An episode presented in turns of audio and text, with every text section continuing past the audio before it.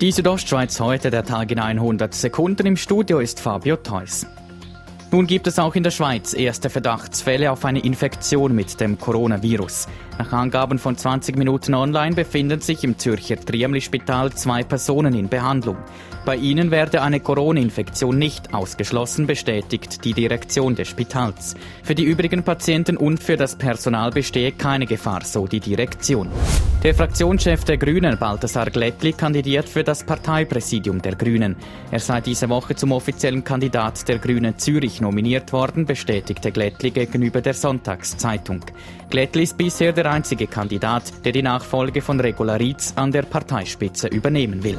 Und auch bei der SP beginnt das Rennen um das Parteipräsidium. Wie die NZZ am Sonntag berichtet, bewerben sich die Zürcher Nationalrätin Priska Seiler-Graf und der Unterwalliser Nationalrat Matthias Renach gemeinsam für das Parteipräsidium der SP Schweiz. Die Bevölkerung von Quinten am Wallensee kämpft gegen Abwanderung. Damit wieder Familien in das Dorf ziehen, macht ihnen die Stiftung namens Quinten lebt ein verlockendes Angebot. Die Stiftung zahlt für jedes Kind 200 Franken pro Monat, wie der Sonntagsblick schreibt.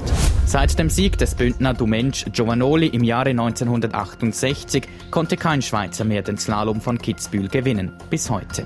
Daniel Juhl gewinnt den Slalom von Kitzbühel. Er sagt im SRF. In Kitzbühel zu, zu gewinnen, es gibt nichts Größeres als dem. Daniel Juhl siegt vor dem Österreicher Marco Schwarz und dem Franzosen Clément Noël. Bei den Frauen fährt Lara Gut-Berami beim Super-G von Bansko zum ersten Mal in diesem Winter auf das Podest. Die Tessinerin wird Dritte hinter der US-Amerikanerin Michaela Schifrin und der Italienerin Marta Bassino. In Lenzerheide finden die Jugend- und Juniorenweltmeisterschaften im Biathlon statt. Zum Auftakt gibt es eine erfreuliche Meldung aus Bündner Sicht. Lea Meyer holt Gold im Einzel der Kategorie Jugend. Die 18-jährige Bündnerin setzt sich im Rennen über 10 Kilometer gegen ihre Konkurrentinnen durch. Die Südostschweiz heute, der Tag in 100 Sekunden, auch als Podcast erhältlich.